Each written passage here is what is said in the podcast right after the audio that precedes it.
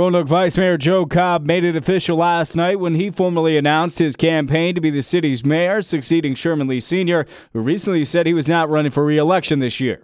During his campaign kickoff last night, Cobb said improving city transportation is one of his many priorities. I am especially interested in working with our Roanoke County colleagues to expand transit service into Roanoke County.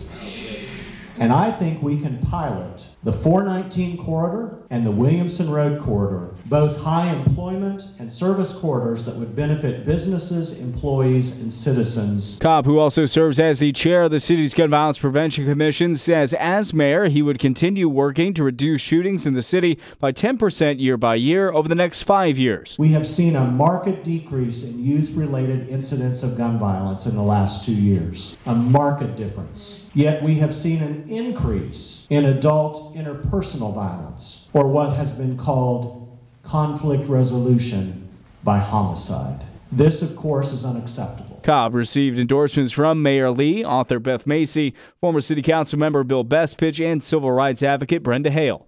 Clark Palmer, WFIR News.